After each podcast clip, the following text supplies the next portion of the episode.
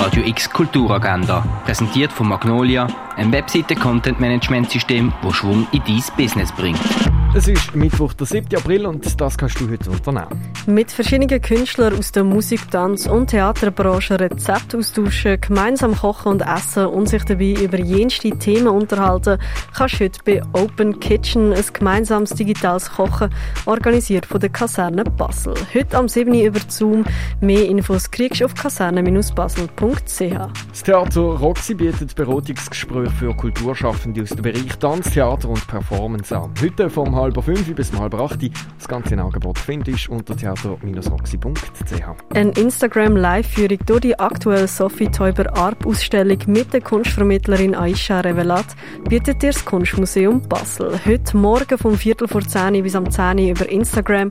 Mehr dazu auf kunstmuseumbasel.ch. Im Freizeitzentrum Landauer kannst du unter anderem im Hüttendörfli Besuch abstatten. Das alte Rom erleben kannst du anhand von einem Postenlauf in Augusta Raurica. René Sound, das gibt es jederzeit auf rené.fm. Der Denker und weitere Skulpturen von den beiden Künstlern Hans Arp und Auguste Rodin findest du in der Fondation Baylor. Eine Kollektion von Werken vom Street Art Künstler Banksy siehst in Building Castles in the Sky in der Messe Basel.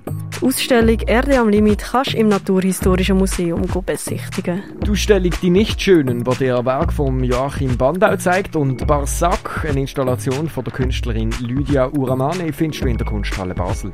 Shaping the Invisible World im Haus der elektronischen Künste zeigt dir anhand von moderner Kartografie eine andere Sicht auf die Welt. Und Wissenswertes über Teilmittel erfährst im Pharmaziemuseum.